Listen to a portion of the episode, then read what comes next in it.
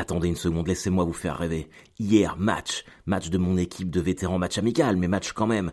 0-0, l'arrière droit déborde, pénètre dans la surface, fait un centre tendu au niveau des genoux.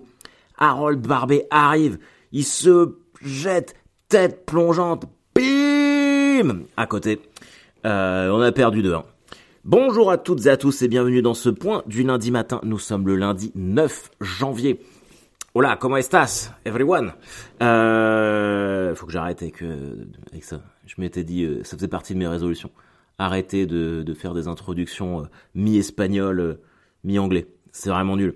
J'espère que vous allez bien, que tout le monde est en forme pour ce nouveau micro-chapitre de nos vies, cette nouvelle semaine qui s'entame. Puisse-t-elle être bénéfique, productive et enthousiasmante? Je sais qu'on avait dit qu'on ferait l'anniversaire des du centième épisode du Point du lundi matin, et croyez-moi, croyez-moi, j'étais à fond. J'ai regardé tout ça, qu'est-ce qu'on va faire? Et en vrai, si vous voulez, quand je poste le quand je poste l'épisode sur euh, un logiciel qui s'appelle Acast, ça me ça me donne le nombre d'épisodes postés. Donc moi j'ai regardé la semaine dernière, on était à 99. Sauf que dans les 99, il n'y a pas que des points du lundi matin. Il y a aussi euh, des pauvres casts avec Fred, et des 21 euh, grammes. Mon podcast sur la mort que j'ai un peu que j'ai un peu mis de côté d'ailleurs. Peut-être que je me repenche là-dessus. Enfin bref, euh, du coup on est à 92 en vrai. On a le temps. Donc dans dans 8 semaines, on pourra faire le le centième épisode. Oui, je sais, je sais, je sais. Bien sûr, vous êtes déçus, c'est normal, c'est normal. Un anniversaire comme ça, c'est très important, très important pour vous, pour moi, pour tout le monde, pour la planète. mais bon, ne vous inquiétez pas. Comme ça, en même temps, ça va me laisser un peu plus de temps pour essayer de faire un truc cool. Euh, probablement peut-être quelques... J'avais prévu de le faire en vidéo, vu que c'était le centième. Mais euh, bah, je n'aurais pas gâché euh, la surprise. Et, alors, et ce, qui est, ce qui est marrant, c'est qu'en préparant ce qui pouvait être le centième épisode, mais qui ne l'est pas, je le rappelle, euh, j'écoutais le premier. Et euh, alors déjà, j'avais commencé, on n'était on pas encore dans la maison, on était dans l'appartement. J'avais un bien meilleur son parce que je l'enregistrais dans la chambre de Lauriane. Euh, et puis bon, c'est vrai qu'on habitait dans un HLM tout neuf, du coup tout était super bien isolé. Bah, quand j'écoute le premier épisode, alors que c'est le même matos, hein, c'est exactement la même chose, euh, bah, ça résonne quand même vachement moins que ici dans mon bureau sous les combles. Mais en même temps, euh, je vous cache pas que je suis quand même vachement mieux ici. Donc, euh, à un moment, j'avais pensé mettre, parce que là, je reprends un petit peu les, les voice-overs, je refais un petit peu de de, de, de doublage, de, d'enregistrement audio, et c'est vrai que le son est quand même euh, moins qualitatif qu'avant. Et j'avais envie de mettre des panneaux euh, phoniques isolants. Vous savez, des trucs en mousse, en moitié euh, pyramidal, mettre ça sur le, mur pour que pour que ça isole. Le problème, je, je, raconte ma vie, mais en même temps, je suis un peu là pour ça. Le problème, c'est que là, mon bureau, c'est la future chambre de Lauriane. J'ai la même chose, j'ai la même pièce de l'autre côté de la maison Sauf que euh, le sol n'a pas été fini. Parce que quand on est arrivé, pour la faire courte, on a acheté la maison à une dame qui venait de perdre son mari. Et euh, son mari avait fait plein de travaux, des super trucs, hein, franchement, euh, chapeau. Euh, mais quand il est décédé, bah, elle, elle a, elle a tout laissé tomber. Et lui, il est décédé avant de finir le sol. Il aurait peut-être pu faire un effort. Donc, du coup, dans mon bureau, euh, c'est de la terre battue parce que ça devait être un grenier à la place. Il y a tout, il y a juste pas le sol. Et euh, alors vous allez me dire, mais Harold, bah fais le sol. je vous rappelle que c'est moi. C'est moi, Harold Barbet, l'homme qui n'est... Ah si, changer une ampoule, je pense que je peux le faire. Est-ce que je vous avais raconté, je me rappelle même plus, euh, mes problèmes de, plomberie? Je sais plus si je vous avais dit ça. Euh, je crois pas. Pendant, euh, je crois que c'était... Bah, c'était au moment de la Coupe du Monde, donc c'était il y a peut-être un petit mois il y a eu euh, une fuite. Euh, J'avais un, un, robinet qui goûtait dans la salle de bain. On a une alors on a une salle de bain en bas et puis une salle de bain en haut. Et la salle de bain en haut, euh, je pense que ça doit dater des années 70. Il y a du parquet partout. Ça fait un peu club échangiste suédois, tu vois. Et euh, toute la robinetterie euh, bah, était d'époque. Il y avait un chiotard qui était tout pété. Euh, là, par exemple, le, le, siège était pas de la même couleur, c'était un truc bleu. Vous voyez les, les, les vieux trucs bleus euh, Porcher ou Jacob de Lafont, je sais pas. et le dessus était pété, euh, la chasse d'eau marchait pas, fallait mettre, fallait vider un seau euh, dedans. Et quand on est arrivé dans la maison, on s'était dit bon bah ça on va le changer direct pour pouvoir s'en servir. Puis en vrai on l'a jamais fait. Euh, mais bah, pas parce qu'on est des feignasses, hein, parce que parce qu'il y avait d'autres trucs, il y avait quand même pas mal de petits travaux à faire dans la maison et que du coup on on a essayé de de mettre des priorités sur, sur certains trucs. Euh, et là en fait ça n'arrêtait pas de goûter, ça faisait chploc, chploc, chploc. Et je me suis dit, bon, euh, la facture de voilà, je, vais quand même y arriver. Et je regarde un tuto, et en fait, pour euh, le robinet, vous savez, c'était les robinets où il y avait un robinet eau chaude d'un côté et un robinet eau froide de l'autre. Et apparemment, en fait, pour arrêter de faire goûter un robinet, il faut dévisser les robinets, bah les, je sais même pas comment ça s'appelle, les petites manettes de robinet, et changer les joints. Et je regarde, enfin, le tuto, ça avait l'air quand même vachement simple. Je me dis bon, je peux quand même le faire. Alors, je dévisse euh, les petites manettes. Bon, ça, j'y arrive. Euh, je vais acheter des joints. Je me rends compte que c'est pas les bons joints parce que j'ai pas pris la taille avant de partir. Grand classique Harold. Je retourne changer les joints. Et après, en fait, c'était tellement rouillé que j'ai forcé comme un ouf pour, euh, pour dévisser la valve. Et en fait, ça a empiré, ça a commencé à fuir en dessous. Du coup, je me suis dit, bon, en fait, les robinets, c'est de la merde, c'est vieux, je vais changer le robinet direct. Et je regarde, je regarde un tuto, ça avait pas l'air compliqué, il suffisait de, de dévisser les flexibles. Vous savez, c'est les, flexibles, c'est les tuyaux qu'il y a sous les robinets. Je regarde sous mes robinets, et en fait la maison était tellement vieille que c'était pas des flexibles, c'était des tuyaux de cuivre euh, soudés. Et là, je, regarde un, autre tuto, euh, comment faire pour changer euh, des tuyaux de cuivre. Et là, je vois, alors, il faut poncer le tuyau, le couper. Je suis ok, tac, j'arrête la vidéo, plombier. et puis c'était fini. Et en fait, on a fait changer, euh, on a fait changer les toilettes, tout ça. La grosse facture de plomberie avant Noël qui fait plaisir, mais il n'y avait pas le choix. Enfin, tout ça pour dire que euh, j'ai laissé tomber toute idée de faire des travaux manuels dans cette maison. Je l'ai dit à Elisabeth. Elle me fait, ouais, il faut qu'on fasse ça. Je fais, non, je ne ferai plus rien. Parce qu'à chaque fois, ça empire. Euh, rappelez-vous quand j'ai, alors ceux qui arrivent, euh, ceux qui nous rejoindraient que maintenant, quand on est arrivé dans cette maison, la première chose que j'ai faite avant même qu'on soit rentré dans la maison, ça a été d'encastrer le camion de déménagement euh, sous le porche d'entrée, qui est toujours pété d'ailleurs, parce que je m'étais dit ça, faudra que je le, faudra que je le, que je le répare, et en fait, je l'ai jamais fait. Donc voilà, euh... Ah mais, ah mais c'est pas ça, je me suis trompé de petite note. Je suis débile moi. Parce que j'ai une petite note pour vous dire tout ce que je dois vous dire, et en fait je l'ai inversé avec les... ce que je dois faire aujourd'hui. Euh, voilà, donc euh, tout ça pour vous dire que le son a changé depuis l'épisode 1. Et c'est marrant parce que j'étais... Euh, c'est toujours intéressant de regarder ce que... Alors moi je déteste me, me regarder sur scène, mais bon je suis un peu obligé, et je vais vous expliquer pourquoi après.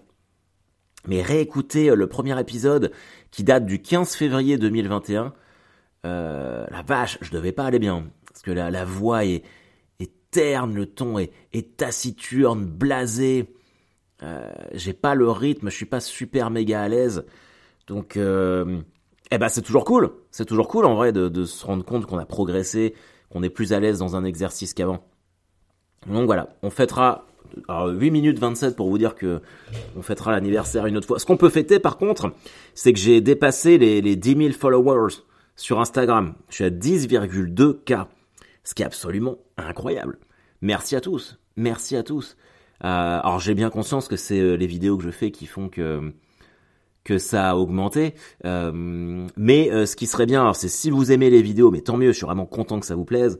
Moi, c'est un exercice qui m'amuse à faire, qui m'amuse à faire. J'ai des problèmes en ce moment. J'inverse des mots. Je sais pas si j'ai un début d'Alzheimer, mais j'inverse des mots, je perds des mots, j'ai des problèmes de conjugaison. Là, je vais chez le médecin, ce soir, j'ai une sinusite chronique qui me lance, ça m'irradie la tête, mais pour moi, je suis proche euh, d'un AVC, donc je vais faire contrôler tout ça. Euh, je sais même plus ce que je disais, oui, j'ai encore oublié. Oui, content que les vidéos vous plaisent, euh, mais rappelez-vous que les vidéos, moi, ça me rapporte rien financièrement, euh, à part la fierté de me dire que ça vous plaît. Donc moi, mon mon gagne-pain, c'est quand même les spectacles. Donc si vous aimez les vidéos, que ça vous éclate et que vous voyez que je passe dans votre ville, euh, bah, le spectacle, il est même encore mieux que les vidéos. Euh, vous venez, franchement, ça vous coûte entre 15 et 20 balles. Vous me rendez service, parce que qu'est-ce qui va se passer? Qu'est-ce qui va se passer si vous ne venez pas voir le spectacle C'est qu'à un moment j'arrêterai. J'arrêterai et puis c'est tout. Je vous laisserai tout seul. Je m'en fous moi. Non, en vrai, je m'en fous pas du tout. Mais euh, non, mais ça serait cool pour. Euh, moi, j'aimerais bien. Euh, alors, c'est très. Enfin, je, je déteste. Il y a un truc que je ne supporte pas. C'est les gens qui font des vidéos et qui se lancent sur scène derrière. Ça me donne envie de vomir. Genre, ils font des vidéos euh, qu'on aime ou qu'on n'aime pas, c'est pas ça le problème. ils ont des milliers de followers, machin truc. Là, j'en connais, mais je peux pas, je peux pas dropper les noms. Et puis ils se disent, oh bah tiens, bah je vais me lancer sur scène. Et direct, ils font un spectacle, ils font euh, complet partout. Alors que leur spectacle, euh, bah, c'est de la merde. Ça peut être que de la merde. C'est pas de, c'est pas de la méchanceté. C'est juste que on s'improvise pas humoriste. C'est des années d'expérience. C'est des années. Je dis pas que je suis le meilleur, loin de ça, loin de là mais c'est des années d'expérience, être à l'aise sur scène, écrire des blagues. Donc là, ils, vont avec des textes qui sont même pas les leurs, et ça m'énerve parce que c'est biaisé, euh, et ils font déjà des trucs. Oui, j'ai la haine, bien sûr que je suis dégoûté, évidemment. Ça me dégoûte. Ça me dégoûte de voir... Euh, alors moi, c'est l'inverse, hein, attention. Moi, je suis humoriste, et je fais des vidéos parce que j'ai pas le choix et que je vois euh, que c'est ça qui aide à remplir. Moi, pendant longtemps, je voulais pas faire de vidéos. Je voulais pas faire de vidéos parce que je, me disais, je vais pas me rabaisser à ça. Mais en vrai, euh, il y a un moment où quand les médias euh, parlent pas trop de toi, et encore, je suis pas le pire hein, là-dessus. Hein. Moi, j'ai quand même deux trois trucs. Mais quand on parle pas de toi, bah faut bien que tu fasses ton auto-promo tout seul. Et force est de constater que bah euh, les vidéos, ça fait quand même parler de toi. Mais bah, j'ai pas, j'espère parce que les médias. Admettons, admettons, je continue à faire des vidéos et ça fonctionne très bien, machin truc, ça continue de grimper. Ça me ferait vraiment chier que euh, dans certaines interviews, ils font alors ça y est, euh, après vos vidéos, euh, vous vous lancez sur scène ou je sais pas quoi, gommant au passage, mais mais quelques années de carrière.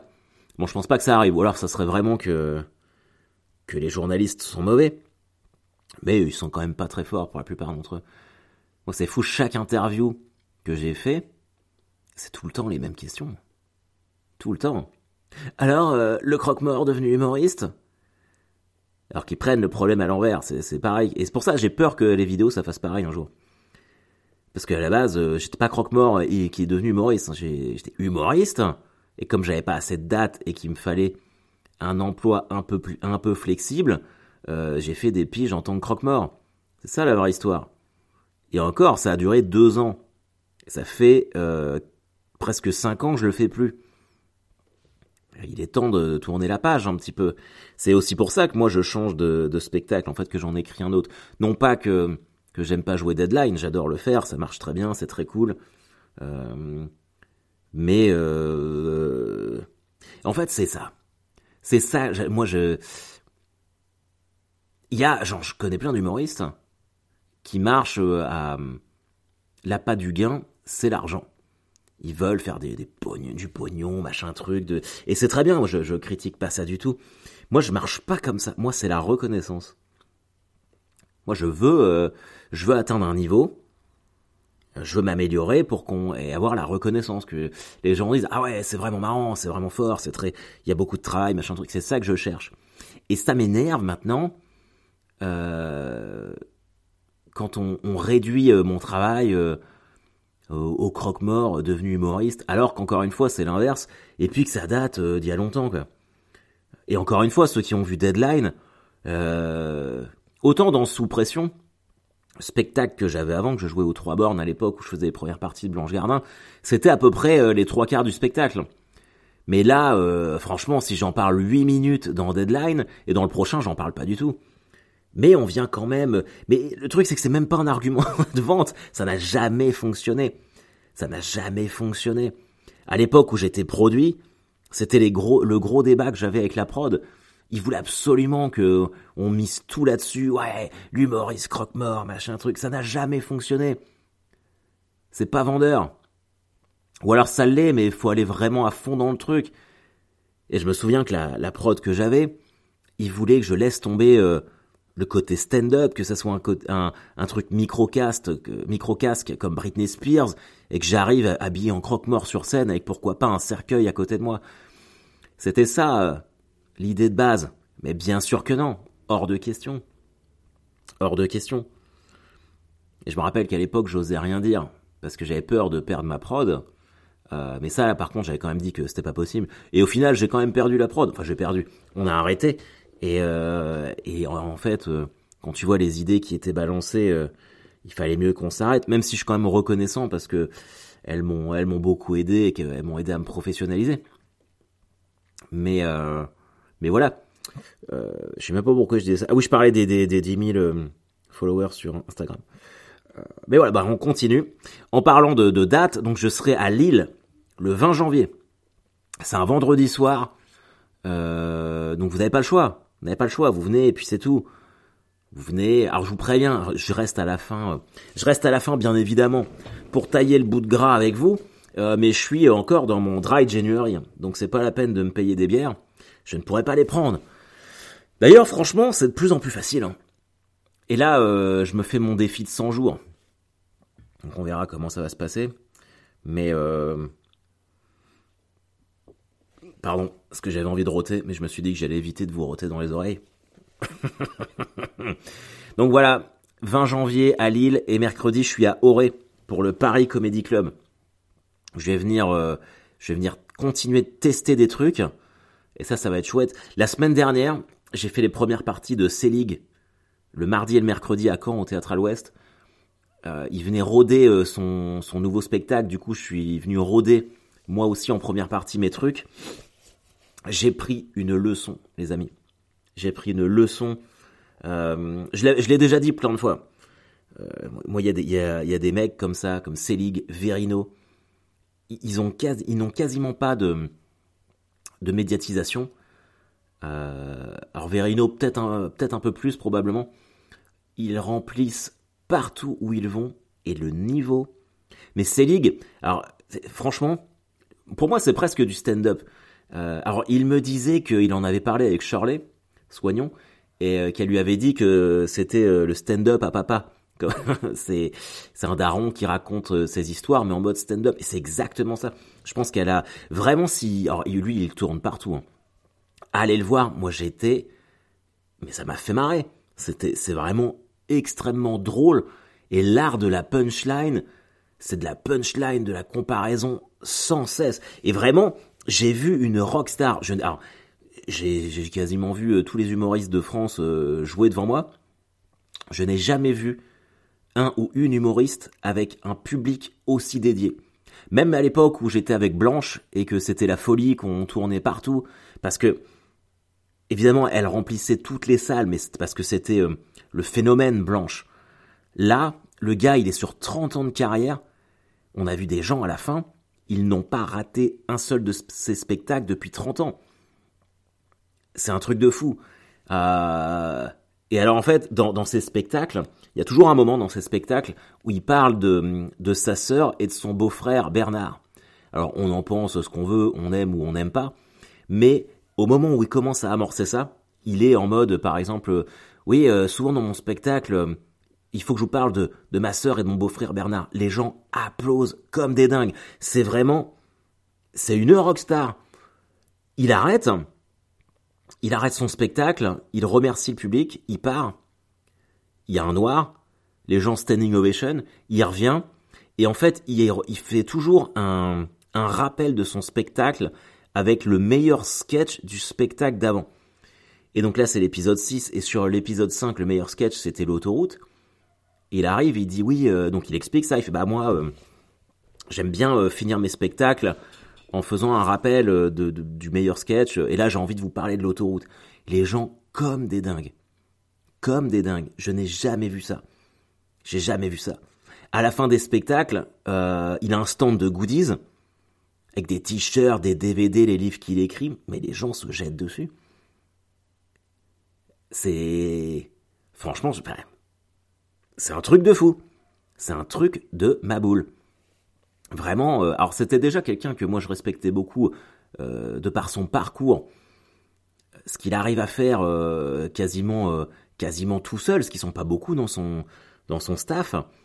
Mais vraiment, et ben là, en ayant vu le spectacle en entier, cette année, il y a vraiment, je, je, me répète, mais il y a vraiment deux humoristes où j'ai pris une leçon, je me suis dit ah d'accord, c'était Verino pour son dernier spectacle, la Focus, et, euh, et Selig là pour le, rodage de.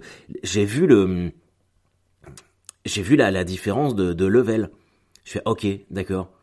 Euh, alors ça me rassure parce que quelque part, euh, parfois je me dis, l'ego c'est vraiment quelque chose qui est très néfaste. Et moi j'ai souvent un problème d'ego. Et, et parfois je, vois des humoristes, je me dis, ah mais c'est quand même pas dingue. Qui sont des humoristes qui sont plus hauts que moi, je me dis, ah, c'est quand même pas ouf par rapport à ce que je fais, mais en toute, sachant que je suis quand même très très dur avec moi, mais en toute objectivité, enfin j'essaye, je me dis franchement, enfin ça c'est pas au-dessus de moi, comment ça se fait que moi je suis là et que eux ils sont... Et j'ai toujours... Euh, je me suis toujours demandé si c'était pas mon ego qui me jouait des tours, si je me dis, si je me voyais pas trop beau par, euh, par fierté mal placée. Et en vrai, euh, quand, je vois des, mecs comme Verino et Selig, ça me rassure un petit peu euh, sur moi-même parce que je, suis capable de reconnaître euh, quand les gens sont beaucoup plus forts que moi. Et, là, Verino et Selig, j'ai fait OK. Et le, mardi, je fais la, je fais la première partie, ça marche, ça marche, mais je savonne. alors c'est vrai que c'était la reprise après les vacances, mais eh ben il y a un autre truc. Après j'en ai parlé et lui, enfin tout le monde avait été content. Personne n'avait remarqué que j'avais savonné à part moi. Et je lui dis, je suis, ah, mais j'ai savonné, euh, enfin, toi tu savonnes pas et tout. Il fait, bah, mais t'as répété combien de fois aujourd'hui? Et alors, c'est là où c'est très embarrassant. Moi, je ne répète jamais. Je ne répète jamais. Je, je procrastine. Autant j'écris énormément, mais je ne répète jamais. Ce qui fait que souvent, notamment, alors pas pour deadline parce que je l'ai tellement joué que je connais le texte par cœur, mais quand je suis en rodage, bah j'oublie ou euh, ou je ne sors pas euh, les punchlines comme j'ai pu les écrire. Et ça, il me dit, ah, mais ça, c'est pas possible. Il me fait, tu dois, en fait, tu dois répéter, répéter. Et lui, avant de jouer son spectacle, là, l'épisode 6, pour la première fois devant des gens, il l'a répété 120 fois tout seul chez lui. C'est incroyable, cette discipline. Et il me disait, il le faisait deux ou trois fois par jour, parfois. Et je vous assure que c'est vrai. Quand tu vois, quand il sort, là, le spectacle, il, je crois que c'est la sixième fois qu'il joue en public, il n'y a pas une fois où il savonne, t'as l'impression qu'il l'a joué un milliard de fois. Et en fait, il m'expliquait que dans la logique, c'est ça qui est très intéressant, dans la logique d'écriture et de répétition, euh, même s'il n'y a pas de public, à force de jouer ce que tu as écrit et de le sortir naturellement, tu vas savoir tout de suite si ça fera rien ou pas dans la manière où tu vas le dire. Et euh, le lendemain, je prépare le même set, donc le mercredi, je le répète comme un ouf. Je le fais au moins 10 ou 15 fois, c'est un 10 minutes. Hein. Et le soir, j'arrive et vraiment, j'ai vu euh, une différence incroyable. Parce qu'en fait, j'étais plus euh, inquiet de savoir comment sortir le texte parce qu'il sortait tout seul. J'étais même euh, je l'interprétais, c'est ça que je voulais vous dire. Je l'interprétais. Et euh, je je crois que c'est le, le next level. Et souvent, du coup, là, depuis un moment, je voulais, je, je, me filme et je regarde. Alors, j'aime pas me regarder, mais euh, oui, les gens rigolent, il y, a, y, a, des bonnes punchlines et tout, mais c'est vachement statique. Et je me demandais, je me demandais, bah pourquoi, pourquoi c'est statique comme ça? Et en vrai, je n'interprète pas le texte. Alors, je parle pas de faire du one man show, des personnages et tout, mais quand je regarde, par exemple, euh, alors moi je, fais beaucoup de stand-up américain, euh, mais Louis C.K., euh, là je suis beaucoup dans Tom Segura en ce moment. Même Bill Burr, les mecs, il y a des variations de ton, ça descend, et quand ils quand il y a une personnification, qu'ils imitent une personne ou je sais pas quoi, ils hésitent même pas parfois à faire des grimaces, des trucs comme ça.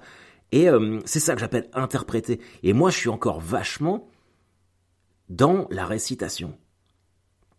Et ça, j'en ai pris conscience cette semaine en voyant un gars euh, euh, comme Selig. Euh, c'est incroyable. Et même, ça explique aussi pourquoi j'étais si fasciné en voyant Verino capable de sortir de son texte. Je me rappelle quand j'ai fait sa première partie à Saint-Lô, il y, a, il y a un mec ou une fille qui est sorti pour, pour pisser pendant le spectacle et qui a traversé tout le rang, qui était vraiment au milieu de la salle, dans le rang du milieu. Et donc tout le monde avait été, bah, tout le monde avait remarqué que, que la personne partait. Il a attendu que la personne revienne en meublant et en, en étant drôle, et il est reparti comme en 40. Euh, alors, moi aussi, enfin, je, peux le faire sur, sur Deadline parce que je le connais, mais je, ouais, je, me rends compte euh, du travail que c'est, quoi, du du gap qu'il y a entre entre les levels. Si je vais faire des, plateaux euh, dans certains clubs à Paris, que je vois des des humoristes qui sortent les 10 mêmes minutes depuis 15 ans. Et puis ça, et je me posais la question, je me disais mais comment ça se fait que ces mecs-là, euh, ils font jamais de, de, plateau, euh, ils sortent leur heure euh, directement? Verino ou Selig, ils vont pas faire des rodages comme moi je fais par exemple, de 10, 15 minutes, des petits bouts pour tester. Les mecs, ils arrivent, ils ont une heure à tester, et l'heure elle est déjà, elle est déjà d'un super niveau c'est c'est incroyable. Et Blanche va également dans dans cette catégorie-là. Donc c'est fou, c'est fou. Euh, ouais. Enfin, bref, moi je suis admiratif vraiment si vous avez si, si vous avez l'occasion d'aller voir l'un ou l'autre, vraiment n'hésitez pas. Qu'est-ce que je voulais dire? Qu'est-ce que j'ai marqué? Ah oui, oui, on ai pas parlé. Bon, les Jets sont perdus. Mais bon, on était éliminés des playoffs. Euh, ça a vraiment été là une saison dramatique. Autant l'année passée, euh, les années d'avant, bon, on est, on allait jamais en playoffs, mais on était nuls toute la saison, donc il n'y avait pas trop d'espoir. Mais là, mais là, cette année, avoir fait une saison comme ça pour finir comme ça, je suis dégoûté. Je suis vraiment dégoûté. Et en grosse surprise, les Packers se sont fait battre hier par les Lions. Ah, et vous savez que les Packers, c'est la deuxième équipe de la famille, et ils sont éliminés aussi. Donc, euh, on peut même pas aller euh, vers les, les Denver de Broncos. Oula, les Broncos de Denver. Vous avez vu? C'est ça que je vous disais, j'inverse des mots en ce moment. Je sais pas d'où ça vient. Les Broncos, les Denver Broncos, euh, parce qu'ils sont la troisième équipe de la famille, parce qu'on a de la famille dans le Colorado. Moi, je suis allé au stade des Broncos un jour. Euh, enfin bref, eux, ils, étaient éliminés depuis longtemps. Donc on a personne. On a personne. Alors je regardais, parce que peut-être que vous allez vous dire, bah non Harold, quelle équipe on va supporter pour aller au Super Bowl maintenant? J'ai réfléchi à ça ce matin avec Léonard, et on a regardé le tableau des playoffs, et pour nous, il nous semble judicieux de euh, soutenir euh, l'équipe des Dallas Cowboys, parce que c'est l'équipe de Walker, Texas Ranger. Voilà. Euh, d'ailleurs, nous on fait que ça. Je vous ai dit que j'avais eu euh, Walker l'intégrale en DVD. Euh, on regarde que ça. On fait un marathon Walker. Et oui, je l'assume, j'en ai rien à branler. J'adore Walker. Et Trivette, son équipier, paix à son âme, le mec est mort. Trivette a joué aux Dallas Cowboys. Donc, donc en, ce qui, en ce qui nous concerne, nous les barbés, nous soutiendrons les Cowboys. Voilà les amis. Il m'est arrivé un truc cette semaine, il est très long ce point du lundi matin. Je, me demande si ça vous fait chier ou si vous êtes content. Mais tant pis. Il m'est arrivé un truc, je me suis dit, les gens sont tendus. Je suis allé courir. D'ailleurs, et je suis en train d'être affûté là. C'est vrai que je me suis fait plaisir pendant les vacances. Euh, j'ai vraiment été très gourmand. Avec des chocobons, euh, saucissons, du pâté. J'ai un peu bouffé euh, n'importe quoi, donc il fallait que je brûle des calories. Là, je fais du sport tous les jours. Et la semaine dernière, je vais courir. Et je reviens, je suis vraiment à 500 mètres de chez moi et je croise un berger allemand en liberté. Alors moi j'ai peur des chiens. J'ai peur des chiens. Depuis que je suis petit, je me suis fait mordre par un petit chien blanc. Depuis, j'ai peur des chiens. Du coup, je le vois, je vois le berger allemand, je m'arrête. Là, je suis en panique et c'est bizarre. J'ai fait ce truc comme quand je croise euh, des groupes où j'ai peur de me faire attaquer. Je sors mon portable et je fais style d'en avoir rien à foutre et de regarder mes mails, sauf que c'est un chien. Tu vois. Euh, et le chien repart et moi je fais, je vais dans le sens inverse et j'ai peur d'aller de, vers chez moi. Du coup, je me dis merde, j'appelle Elisabeth pour savoir si elle est à la maison, si elle peut passer me prendre. Oui, oui, je suis une vraie, je suis une vraie toutoune. J'avais peur de recroiser le chien, même s'il m'a rien fait, mais j'ai, j'ai trop les boules. Et je croise il y a une bagnole qui arrive au loin, donc je leur fais des signes, sachant que je suis en, en tenue de running, hein, je suis tout transpirant et tout, donc ils s'arrêtent à ma hauteur. Hein. J'allais dire des vieux, mais je pense qu'ils ont l'âge de mes parents. Donc 70 ans, ouais, 70 ans, c'est vieux. Ils ouvrent la fenêtre, c'était la, la dame qui conduisait et puis le mec qui était à côté. je leur explique, je fais, excusez-moi, il y a un gros, je grossis un peu le trait. je fais, il y a un gros berger allemand qui a essayé de me mordre là-bas. Est-ce que ça vous dérange de, de, me déposer? J'habite à, à 500 mètres. Et euh, ils se regardent et euh, la, la femme elle fait, ah, je préfère pas. Puis là, elle, accélère comme une ouf. Et je suis, bah merde. Et en fait, je leur ai fait peur. Du coup, au début, je t'avais putain, bande de connards et tout. Et en vrai, évidemment, évidemment qu'ils ont eu raison. J'aurais dit à mes parents de faire la même chose. Parce que je comprenais pas, parce que, enfin, moi, je, je, je, suis un, je un enfant. je, je, sais pas si vous avez vu, mais je je fais le poudlard dans Lego. Enfin, je, je regardais des dessins animés. Mais c'est vrai que je me suis dit, euh, de l'extérieur, les gens qui me connaissent pas, je fais un mètre 80, j'ai une barbe de, d'un mètre de long. Je suis plutôt costaud, j'ai le crâne rasé. Évidemment que ça leur a fait peur. Et évidemment qu'il faut pas que tu laisses les gens monter à l'arrière de ta voiture sans les connaître. Euh, donc voilà, au début je m'étais, j'étais parti sur un, parce que du coup je suis rentré à pied, j'ai bravé le danger, j'ai jamais recroisé le chien, et j'étais parti sur l'écriture d'un d'un texte. Putain, les gens sont tendus, mais euh, bon, les gens sont quand même tendus, mais du coup je mettrai pas cette histoire euh, de personnes qui ne m'ont pas ramené parce que évidemment qu'ils ont eu raison de ne pas le faire. Voilà les amis, c'était ma petite histoire du jour. Désolé pour le faux, euh, faux anniversaire, mais on le refera, on le refera. Il n'y a aucun problème avec ça. Je vous souhaite une excellente semaine à toutes et à tous. Peut-être que j'en croiserai certains d'entre vous à Auray mercredi pour le Paris Comedy Club. Sinon les autres à Lille. Ou, ou peut-être que j'ai croisé un mec hier en jouant, en jouant le match. Il y avait des mecs dans l'équipe d'en face qui me connaissaient. Je sais pas si vous écoutez le, le point du lundi matin, mais euh, bien joué, belle victoire pour vous. Bon, c'était un amical, les gars. D'ailleurs, on a joué sur du synthétique, bah, j'ai les genoux explosés. Mais bon, c'est un autre débat. Allez, on se retrouve la semaine prochaine. Bye bye